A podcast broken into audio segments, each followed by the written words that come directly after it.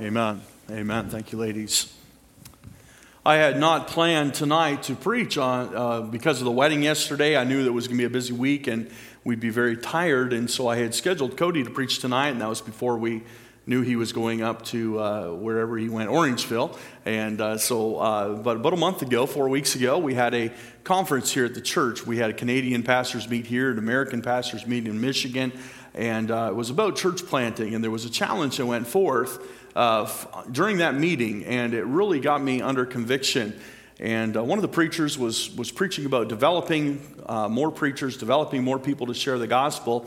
And he said, You have to give your men a chance. You have to give them opportunity to preach.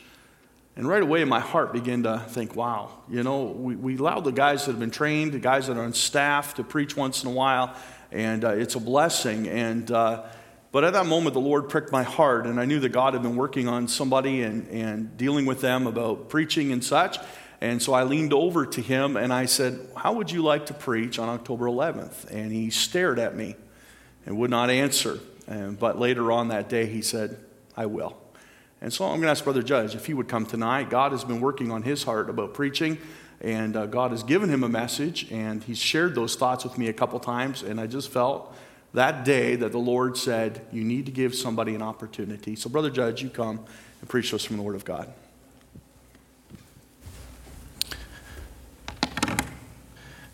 Well, happy Thanksgiving.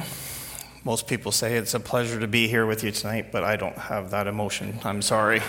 that's not the one that's filling me right now. So, uh, but if some of you can pray, uh, pray me through this, that would be great.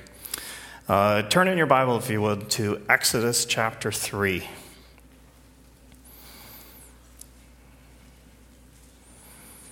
was a blessing this past weekend. Uh, I think Pastor did an excellent job as maid of honor on Team Emily. Um, he can make an excellent wedding planner if anybody needs, uh, um, from decorations through invitations. Just drove all of us crazy, that's all. So, um, so, Exodus chapter 3, and if you're able to, uh, I would appreciate if we could stand for the reading of God's word uh, tonight. Exodus chapter 3, starting in verse 11. And Moses said unto God, Who am I that I should go unto Pharaoh, and that I should bring forth the children of Israel out of Egypt? And he said, Certainly I will be with thee and this shall be a token unto thee that I have sent thee. When thou hast brought forth the people out of Egypt, ye shall serve God upon this mountain. And Moses said unto God, Behold, when I come unto the children of Israel, and shall say unto them, The God of your fathers hath sent me unto you, and they shall say to me, What is his name? What shall I say unto them? And God said unto Moses, I am that I am. And he said, Thus shalt thou say unto the children of Israel, I am hath sent me unto you. And God said, Moreover unto Moses, Thus shall ye say unto the children of Israel, The Lord God of your fathers, the God of Abraham, the God of Isaac, and the God of Jacob, hath sent me unto you. This is my name forever, and this is my memorial unto all generations. Let's open in prayer. Father, I need your help tonight. I just pray that you might fill me, you might use me. Uh, I surrender completely to you, Lord. I just pray you might fill me. Give me the words to say, take away those that I'm not to say, Lord. I just pray that your word would go forth and be a blessing and help us to learn something tonight. In your name, I love you. Amen. Thank you. You may be seated. A couple of years ago, Pastor played and found a video for us titled He Is, and many probably have seen it. Um, I don't think we've had a chance this year to play it. Um, it's such a well done video, and it goes right from Genesis through Revelation, and it just pulls out all the names of God that are used in Scripture and the titles and attributes, and it's just really, really well done. Um, I'm here a lot, and I'm here a lot by myself. So there are times that I get to pull it out and I get to play it. Um, I might be working on other things, but I get to play it on the screens. I play it a little bit louder than what I do when there's people in here, um, but it is a moving video. And I just appreciated all of the attributes and all the names of God that are in it. But it also started to convict me that there are so many of those names and attributes and qualities of God that I wasn't that familiar with. And I don't I didn't have a sense for where they were in scripture. And it just got me studying last year and I think it was last spring or the fall previous that we were in California and I actually was able to purchase a name of God Bible. And it just helped me to see where all the different names of God and our King James is the preserved word of God. Our English language is a poor language for translating from Hebrew. Hebrew is such a rich language, and we miss so many of the definitions because, frankly, we're lazy in our Bible reading. We're lazy in our Bible study, and we don't seek out what the definitions are. We miss so many things when we're reading Scripture, and because we're not paying attention. So, this video just stirred my heart and it convicted me to dig just that little bit deeper to see what God has and how those attributes. And as we reach different stages of our lives, we go through valleys, we'll go through peaks. He has a name, He has an attribute, He has something that can help us through each of those, whether we're in the depths of sorrow or whether we're battling uh, sickness. There is something that He has, there is an attribute God's love is abundant. There's, he's everything that we need. But we just need to search out that and seek that. Some authors in my reading have suggested that there is well over a thousand different names, attributes, and titles in the Word of God. You know, most of us would struggle to come up with five or six of them. We are missing the big picture, and we are missing so many attributes, what God has for us. You might ask, why does God have so many names? Just as white light is made up of seven different rays of color, God is made up of different attributes, and they're all illuminated by a different name. And just like we can study those different colors and we can use those different colors that make up that white light, we can also examine each of God's attributes individually. How He is our healer, how he's our protector, he's my comforter. We can study those attributes, but put together, those seven hues of color become the white light. And you can no longer see those individual colors with your naked eye. You need an instrument to be able to identify them. And that's what all the names of God put together would become like that white light. Why should we study the names of God? You know, we come to better understand people by their names and their titles. If you think of David, he wrote the book of Psalms. And we each go to the book of Psalms for something different that we need. And so many of those passages are written by David. And David was a man after God's own heart. But the scripture in Psalms, it helps us to understand what David's writing when we look at his character. He's a shepherd, he was a warrior, he was a king. He was a poet. He was a musician. And we use each of those aspects of his life as we're reading through the Psalms. It illuminates a little bit more as to the integrity of David and, and what his nature was and those times of his life where he was writing those and how we can apply that to our life. It just gives us that much more insight into David as the man. So, similarly, studying God's name it reveals his character to us more intimately. You know, there is a writer that wrote that God is waiting to be wanted. And that's what we need to be studying is intimately studying what makes God who he is. You know, we know some names creator, he's judge, he's my savior.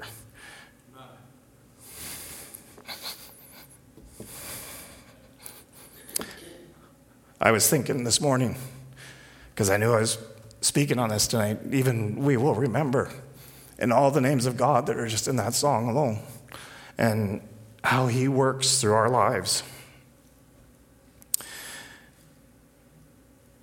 So, by studying His names, we can get insight into His nature, and we can understand about more how He's going to work in me, but more importantly, through me.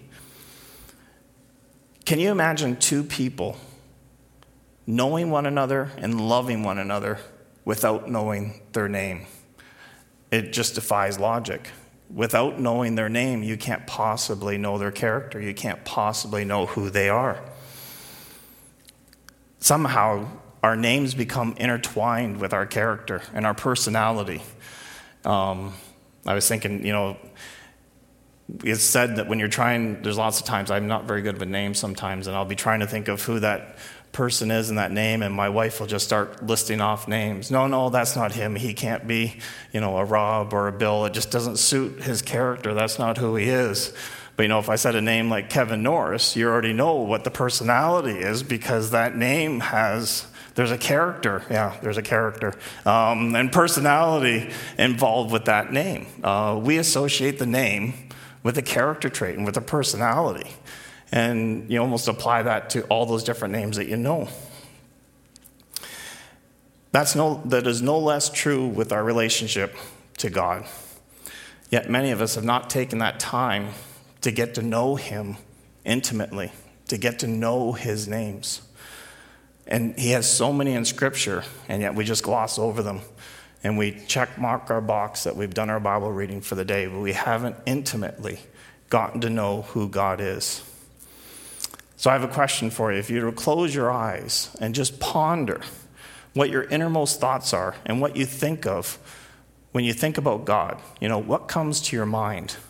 And it's not what you read, not what you want somebody else to think you want to know, but what comes to your mind about who God is. And I warned Pastor Paul I was going to ask him, but he didn't know what the question was. Do you have one for us, Pastor Paul? Who God is?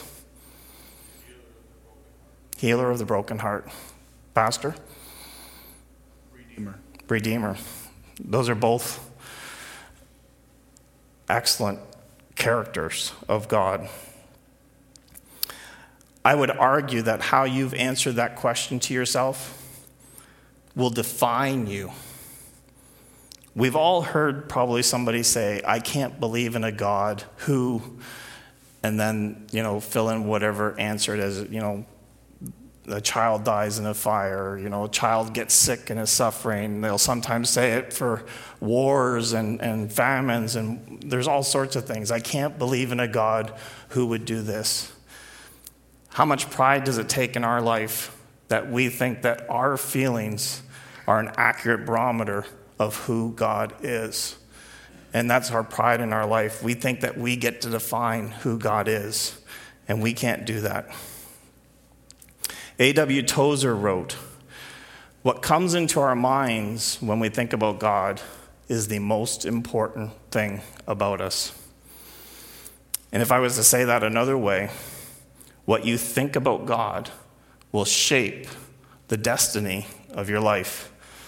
If you don't have that fear of God, if you just think God is just love, it will cause you to react differently in circumstances than if you were to go through life knowing how holy God is, if you were to fear God and His holiness, if you were in a worship state, you would live your life differently than just if you only know the love part of God.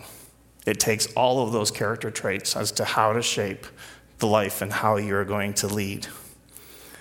You know, so many people try to define God to be able to fit him into their lives. And that's how they're going to define God because it fits inside the box of my definition.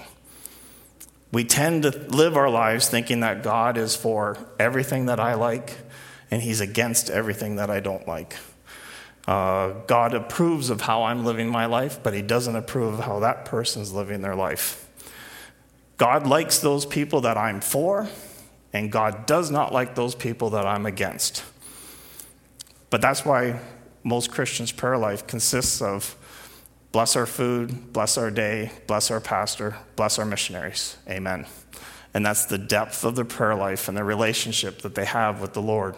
That's as far into the water as they are willing to go with their life. And they have defined God and placed God in that box instead of earnestly seeking who God is. We desperately need to seek out God for who He is.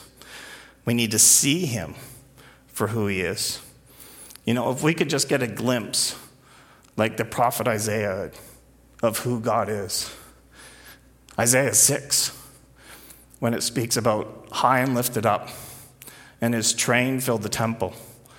And you know, woe is me, unclean lips. And then if you go ahead to Isaiah chapter 40 and verse 9, O Jerusalem, behold your God. If we could get just a little glimpse of that and how we live our lives, it would change our worship. It would change our prayer life. It would change, I would suggest, the whole trajectory of our life if we could just get a tiny glimpse of that God, of who He is. Who God is has profound implications for who I am. If we look back at the verses that we read tonight to open here in Isaiah, um, we need to get some historical context around what Moses is asking and where the children of Israel is. Because um, all of Exodus, we have to, and we're going to be jumping from Exodus 3 to Exodus 33, so keep your fingers in your Bible as we jump back and forth. But it's important that we get context of where we are. You know, Israel had been in Egypt for over 400 years. Later on in Scripture, it says that they were in bondage for 400, well, not bondage, but they were in Egypt for 430 years. But there's gaps in the Scripture. Scripture doesn't talk about anything that occurred in those 430 years. Genesis chapter 50 has Jacob dying and it has Joseph dying. Exodus chapter 1 is 400 years later with uh, um, Moses. And there's a big gap there. They knew that they were the chosen people of God, but over all this time, they never knew who God was.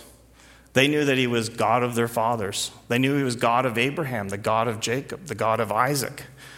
But they did not have a personal relationship with their own God. It was always the God of their father. They were oppressed people. You know, we think that today's day and age, we're under semi lockdown, can't, our lives aren't anything normal, and we think we're oppressed. We don't know what oppressed is. These children of Israel were physically oppressed. I can't imagine having to live like they were living, um, constantly being beaten. And not only that, but they didn't have the Word of God. They had no scripture that they could go back for comfort. There was nothing. There was nothing written. Moses didn't write Genesis through Deuteronomy until many years later when the children of Israel were in the wilderness um, that he wrote the scripture. So they had no Word of God. It was just what was handed down through them for generations. It would be like, Mr. Lipsky, you're looking back into the 1600s to see what your fathers, your forefathers worshiped. And that's what the basis of our worship is on today. 1600 years ago, I couldn't even tell you any names. And it was just a long time ago for them. So they were oppressed physically. They had nowhere to go and worship. There was no temple, there was no tabernacle. The offerings weren't instituted yet. They had nowhere to go for comfort. They were also oppressed spiritually. Egypt was full of gods.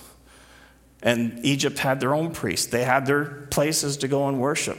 They had many gods in Egypt. So they were surrounded by spiritual warfare. So they were oppressed physically and they were oppressed spiritually. You know, in Sunday school when I was growing up and I heard all the stories about the Israelites and how they never ever trusted. You know, God did these miracles, they would go so far and then they would fail. And then they would go so far after another miracle and they would fail. And I always struggled to understand why couldn't they just trust? It seemed like they could never go forward without a further revelation. But as I gotten older, I realized that's where we are today.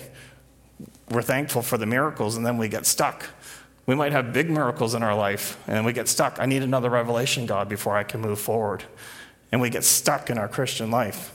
But the children of Israel never knew who God was, He was their God of their fathers. It was hard to trust something that they did not have even a name for. God is just a title. God is Elohim, creator God. But there are there was many gods that were being worshiped. So they did not have a personal name, they did not know who God was. So as I've studied through this and realized that God just wasn't personal to them, uh, without a personal relationship with God, that led them very easily to complain. And complaining will always lead to bitterness. And that's where we are as a people ourselves. Without that personal, close relationship with the Lord, very quickly it leads to complaining. And a complaining spirit always will lead to bitterness. And bitterness is a sin and a root that is just so difficult to pull out. So, in order to dive deeper into who God is, we actually need to spend a couple minutes looking at the relationship between the Hebrew and the English translations and how they were written. So, I do need you to turn your Bible to Exodus chapter 20, and we're going to look at verse 7. Is it always this warm up here, Pastor? Exodus 20 and verse 7, the Ten Commandments are being given to Moses up on the Mount. And it's this one particular commandment that I want to look at.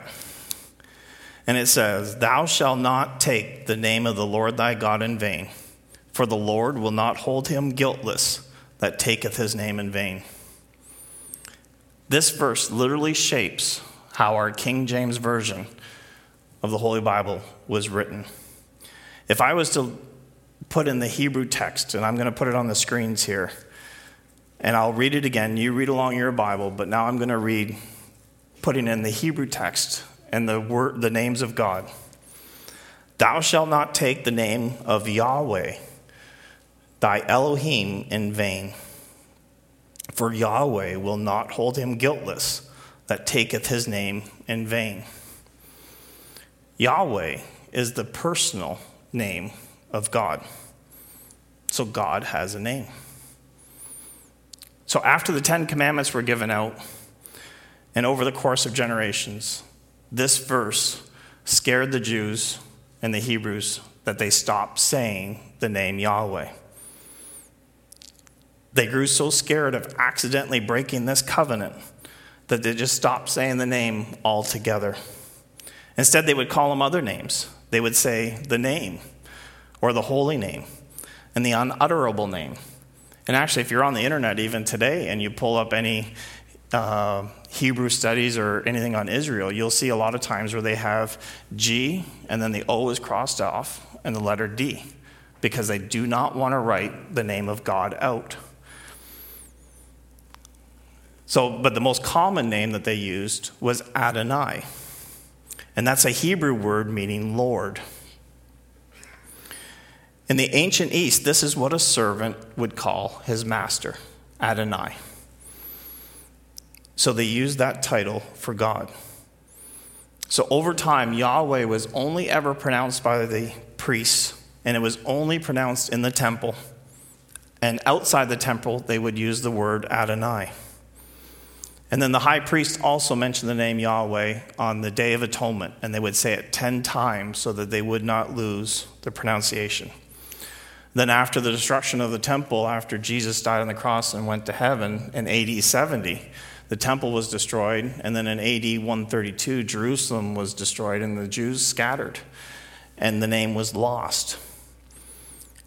The name Yahweh was then rendered Jehovah in the Middle Ages, mainly because of the Latin language and the German influence. And that is the name that's enshrined in the King James Bible as Jehovah. But if you actually look at what the meaning of uh, Jehovah is, it's Yahweh. So the personal name of God is Yahweh. So in your Bibles tonight that you have, when you see all capital letters, capital L, all big capitals, that is referencing, uh, of, I'm sorry, all big capital letters, Lord. That is the personal name of God that is translated Yahweh. And then when you see a capital L and smaller letters, that is actually being translated as Adonai.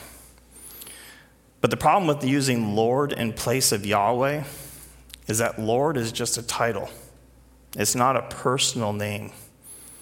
It would be similar to me calling Judy the wife all the time, even around her. I don't call her by that title. Well, frankly, I don't call her by that title because I would be covered in bruises standing up here uh, tonight if I was to say, Wife, where's my dinner? or Wife, I need this. Uh, that would not fly very well. But I don't call her wife because I'm in a close relationship with her. What you call somebody says a lot about your relationship with that person. To my wife, I'm Hun. Well, not every day. Um, sometimes I get called, What were you thinking? You can't be serious. And the most frequent one used is, Are you crazy? Um, that's my more personal name that she calls me. Um, but my wife calls me Hun. But if I was to go to the car dealership for service, I'm Mr. Judge. My kids, they call me Dad. But if I'm at line in the bank and talking to the bank teller, sometimes I'm called Sir. There's a different relationship there based on what uh, they call us. So it's very important that we remember how important names were in the Old Testament. You know, think of Abraham. He wasn't known as Abraham when we first see he's Abram.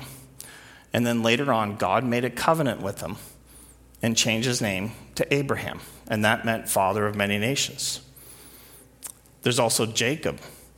Jacob was born as the twin of Esau, and he was holding on to his heel. And so Jacob means heel grabber. But it also references Jacob's character because he was a cheat, he was a scoundrel, he cut corners, and that's it was the connotation, that was his nature. And that's what names in the Old Testament meant. And it wasn't until Jacob wrestled with God that God changed his name from Jacob to Israel, which means wrestles with God. And names were significant. There was an Old Testament scholar that I was reading about, and he said, In the world of Hebrew scriptures, a personal name was often thought to indicate something essential about the bearer's identity, origin, birth circumstances, or the divine purpose that the bearer was intended to fulfill. So now we need to picture our text tonight of Exodus 3. Moses is standing at the burning bush. Uh, God has asked him to go back and to demand to Pharaoh that he let his people go and he's supposed to lead these three million Jews out of Egypt. And he's not sure who God is. There's a burning bush in front of him, it's not being consumed. And his question to God is, What do I say? Who sent me? He's wanting to know, What is your name? What makes you God? He wants to know the definition of his character. And then while he's standing there at the burning bush, God answers him. Can you imagine standing there that God is now revealing for the first time his name in Scripture while the bush is burning and God speaking to him? And he says, I am that I am. Or if you're to look in, in Hebrew, it's Away, Asher, Away. And that's what's on the screen right now. I am that I am. Now, up until last year, I've always struggled to know what does that mean? And I'm not sure that it was any clearer to Moses standing here in front of the burning bush. He got a name, but he didn't get a definition. And we're going to see that a little bit later. All he got was God's name. He didn't know what it meant. So he still didn't get to know who, who or what God is.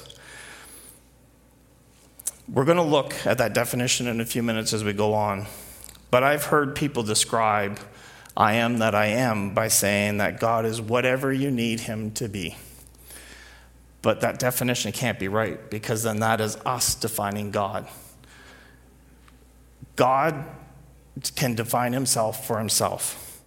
And the best definition I have found is whatever I am, I will be. If God is gracious, he is gracious all the time. If he's merciful, he is merciful all the time. Whatever I am, I will be. Too often, we are trying to fit God into our own definition and to make him fit in our lives. So, we talked about earlier how God's name was Yahweh, but here he says that it's Aweh. So, which one is the right name? And this really struck me when I found out uh, through my study. Yahweh is from the exact same root word as Aweh. But Aweh is in the first person, and Yahweh is in the third person. And if you say those names to yourself, you can see how similar they are. So, what that means is that Aweh is I am, Yahweh means He is. So, when God says His name, it's Aweh. When we say God's name, it's Yahweh. They're the same meaning.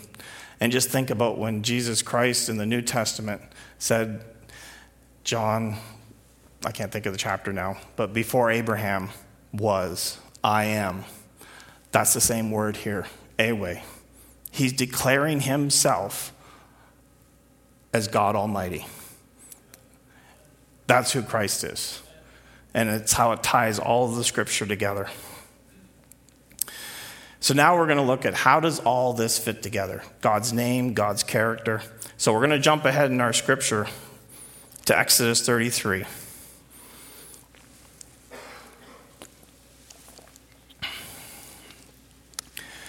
So it's very important in Exodus that we understand always where we are in the timeline. It's very difficult to just go and study a chapter in Exodus without understanding how all the pieces fit together leading up to this chapter, all the way from chapter 20 through 32, Moses is up in the mountain with God. He's getting all the instructions for altar, for the tabernacle, for how they're going to worship, how the sacrifices are going to happen. And in Exodus 32, the people are not sure that Moses is ever coming back. And so they need a new God. And they convince Aaron to make the calf. God is furious with his people. And if you want to study how do I pray, you look at Exodus 33, and you can structure your prayer life after that of begging God to change his mind. God is waiting to be wanted. But God is furious, and he says he's going to destroy the Israelites and make a new nation out of Moses. And Moses talks them out of it. And God says God repented and relented. And then he said, I'm not going to go with you, but I will send you into the land. I will send an angel ahead of you, but I'm not going to go with you. That did not satisfy Moses, and he pleaded with God that to go with him. And that's what Exodus 33 is all about. So I want to start reading in verse 11 of chapter 33. And the Lord spake unto Moses face to face, as a man speaketh unto his friend. And he turned again into the camp. But his servant Joshua, the son of Nun, a young man, departed not out of the tabernacle. And Moses said unto the Lord, See, thou sayest unto me, Bring up this people, and thou hast not let me know whom thou wilt send me. Yet thou hast said, I know thee by name, and thou hast also found grace in my sight. Now therefore I pray thee, if I have found grace in thy sight, show me now thy way, that I may know thee, that I might find grace in thy sight, and consider that this nation is thy people. And go not with me, carry us up not hence. I'm sorry, I skipped. The lights are bright up here. And consider this nation is thy people. And he said, My presence shall go with thee, and I will give thee rest. And he said unto them, If thy presence go not with me, carry us up not hence. For wherein shall it be known here that I and thy people have found grace in thy sight? Is it not that thou goest with us? So shall we be separated, I and thy people, from all the people that are upon the face of the earth. And the Lord said unto Moses, I will do this thing also that thou hast spoken for thou hast found grace in my sight, and I know thee by name. And he said, I beseech thee, show me thy glory. So I'd like to focus just on that last verse there where Moses is asking to see God's glory. So now we need to flip back to the beginning of Exodus in Exodus chapter 6.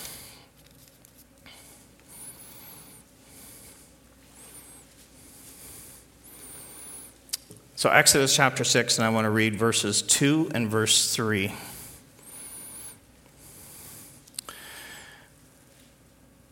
Starting in verse 2 And God spake unto Moses and said unto him, I am the Lord, that is Yahweh.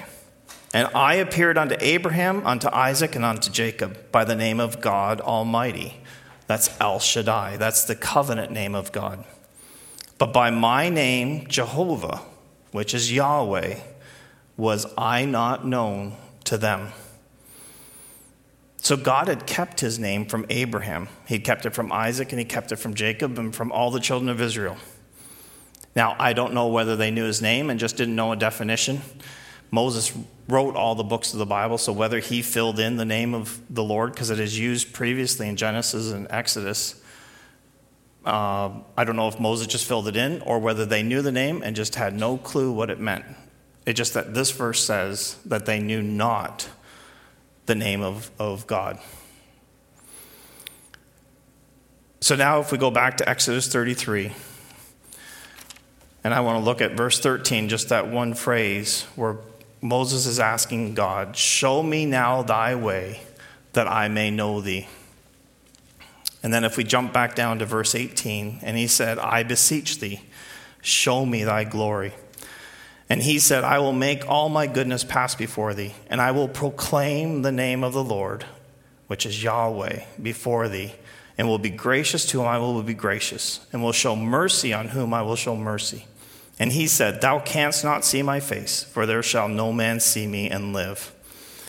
And the Lord, Yahweh, said, Behold, there is a place by me, and thou shalt stand upon a rock. And it shall come to pass, when my glory passes by, that I will put thee in a cleft of the rock, and will cover thee with my hand while I pass by. And I will take away mine hand, and thou shalt see my back parts, but my face shall not be seen. So God here is telling Moses that he is going to reveal the meaning of his name and what makes God God. So, the verses we're about to read are the most quoted scripture in all of Scripture. And that means that the scripture in Exodus chapter 34, verses 5 and 6, are found all through Scripture. Psalms, you can find it in the New Testament. You have to dig a little bit harder in the New Testament because they translated from Hebrew to the Aramaic and the Greek, and then were translated English. But it is all there. Jesus references Exodus 34, verses 5 and 6. This scripture is the most quoted scripture in all of Scripture.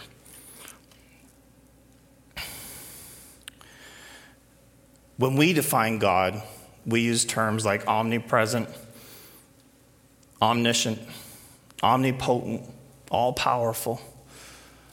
But those are not the name, and those are all correct, and those are what makes God God. But those are not the most important things to God because that's not how He describes Himself.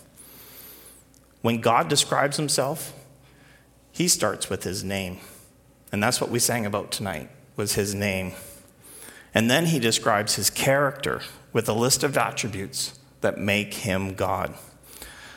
So remember in the Old Testament, names described what a person's character was. And I also believe that the order of those attributes are important. God did not use words in Scripture just to fill in spaces and to make it longer. Every word was important, and the order of those words were, was important. So Moses is not only about to see God's glory, but for the first time in history, he's going to see what is God. So let's read Exodus 34, verses 5 through 9. And the Lord descended in the cloud and stood with him there and proclaimed the name of the Lord. And the Lord passed by before him and proclaimed, The Lord, which is Yahweh, the Lord God, merciful and gracious, long suffering, and abundant in goodness and truth, keeping mercy for thousands, forgiving iniquity and transgression and sin, and that will by no means clear the guilty, visiting the iniquity of the fathers upon the children, and upon the children's children, unto the third and to the fourth generation. And Moses made haste and bowed his head toward the earth and worshiped.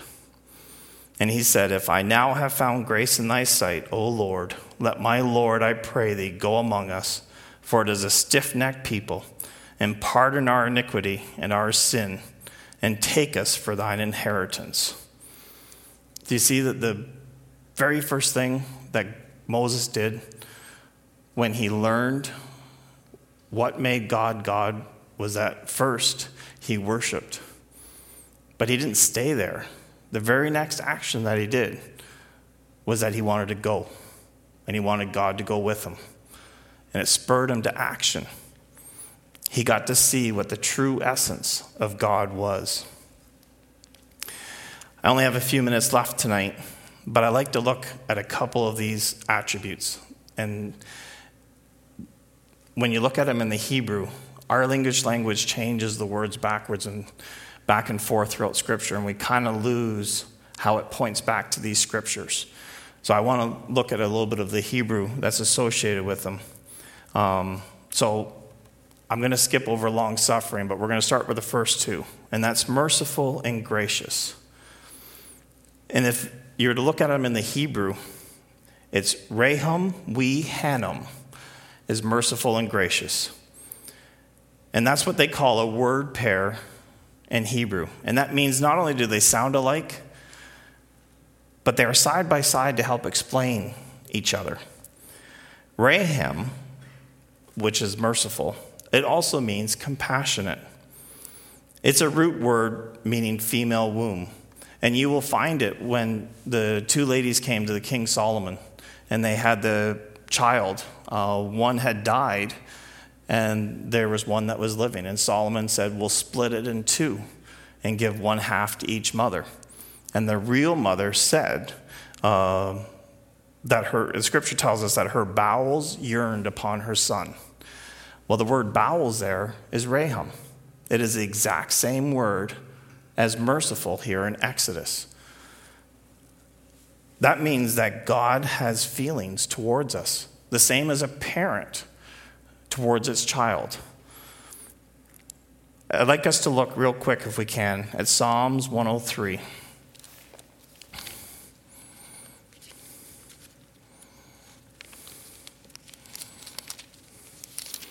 And if you start looking for these verses in your Bible reading, they just pop out to you.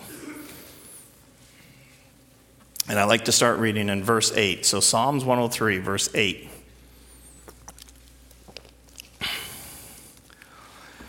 The Lord is merciful and gracious, slow to anger, and plenteous in mercy. Can you see it already? He's quoting Exodus 34. He will not always chide, neither will he keep his anger forever. He hath not dealt with us after our sins, nor rewarded us according to our iniquities. For as the heaven is high above the earth, so great is his mercy toward them that fear him. As far as the east is from the west, so far hath he removed our transgression from us. Like as a father pitieth his children, so the Lord pitieth them that fear him. That word pitieth in Psalms is Raham. It is the exact same word in Exodus 34. And that's God's feelings towards us. The same as a parent, the same as a father for their children. So, Raham is a feeling word. Gracious is Hanum. They sound similar, they support one another, but gracious is an action word. So not only does God have feelings toward us the same as a parent does towards their children, he's spurned to action. He's gracious. It's an action word. He wants to come and help us. He yearns to help us. And that's what those words mean. If we looked at goodness and truth, I'm going to skip over long suffering because it would take us a while. There's a couple of stories with long suffering that you can find in Scripture uh, to support it. So I'm going to skip over that one uh, for time's sake. But if we were to look at goodness and truth, goodness is the word in Hebrew of hesed. And there is really no equivalent in the English language. There was a scholar for, of Hebrew that I found, uh, Daniel Block, and he wrote this The Hebrew word hesed cannot be translated with one English word. And I really liked what he said. This is a covenant term, wrapping up in itself all of the positive attributes of God in one word. And that's what Hesed is it's goodness, it's mercy. There's another definition called unfailing love. If that really describes who our God is mercy, loving kindness. And then if we were to look at truth, truth is emet in Hebrew, and it means faithfulness. Can you start to see how, when you get a little bit deeper into what these words mean, and faithfulness, goodness, mercy, how you can find them all throughout Scripture. So these two words work together and they define one another. And so you can simply say that God's love is his faithfulness, God's faithfulness is his love. God is so much more than we will ever need. He's more abundant than any of our needs or desires can be. His love for us overwhelms me and is overwhelming for each of you. Tonight, we didn't even get to the greatest name that God has, and that's Father. When Jesus came to earth, we got introduced to God Himself as Father. Moses, Abraham, the Old Testament greats, they never had that privilege of calling God Father. What a privilege that is. I am a joint heir to the greatest inheritance that man could ever have because I get to call him Father.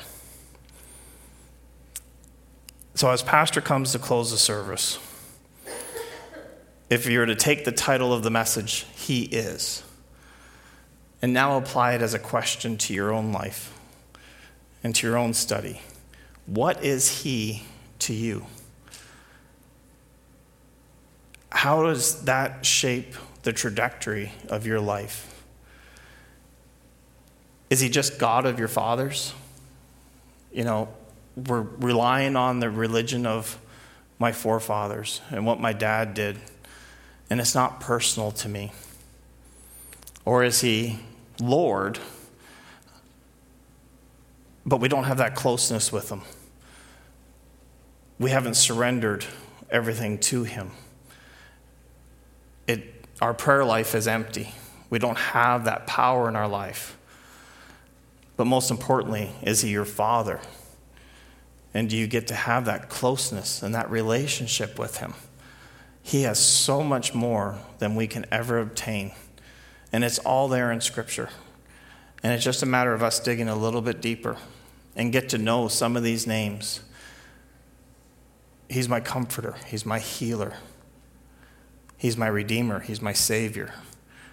There are, you can go upon names upon names, and I love some of the songs that we get to sing that when we can get those names of God in there and how personal they should never just be words that we sing. They should never just be words that we say.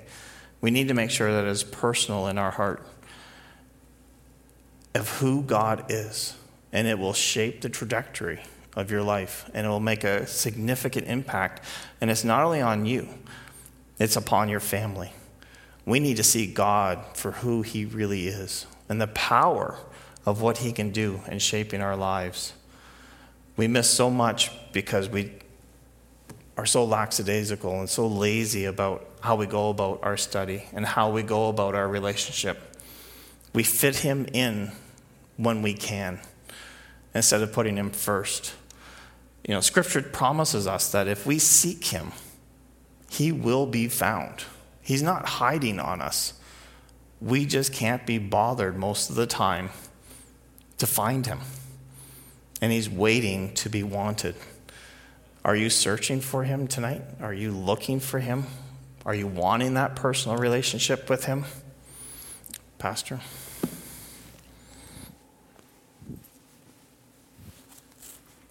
Let's stand tonight with our heads bowed and our eyes closed. God is what you are. The altar is open even now. I wrote this thought down while Brother Judge was speaking. You cannot exalt a God you create, but you can enjoy the God exalted in the Bible. Are you enjoying that He is mercy? Are you enjoying that He is grace? We, we make up other things because it fits into what we need. But are you enjoying Him for who He is? Do you know Him tonight? Maybe there's one here say, Preacher, I don't know this God that was presented tonight. You must come to Him through Jesus. Jesus is the way, the truth, and the life. We had sinned against this God, we had lost our way. And the payment of that, or the punishment of that sin, was death. But you couldn't afford that. So Jesus paid the price for you. He died, He paid the price, He shed His blood. Then He rose again to prove that He was God. And if those would come today, anybody that would come, whosoever will, the Bible says, come to the Lord Jesus Christ and seek the forgiveness of your sins, then you can know the Father. You'll be reconciled to God. And you'll get to know all about He who is grace and mercy and love. So one said, Pastor, I'm not sure I'm saved. I'm not going to embarrass you and I won't call you out. Would you slip up your hand tonight? Let me help you. Let me pray for you. Is there one?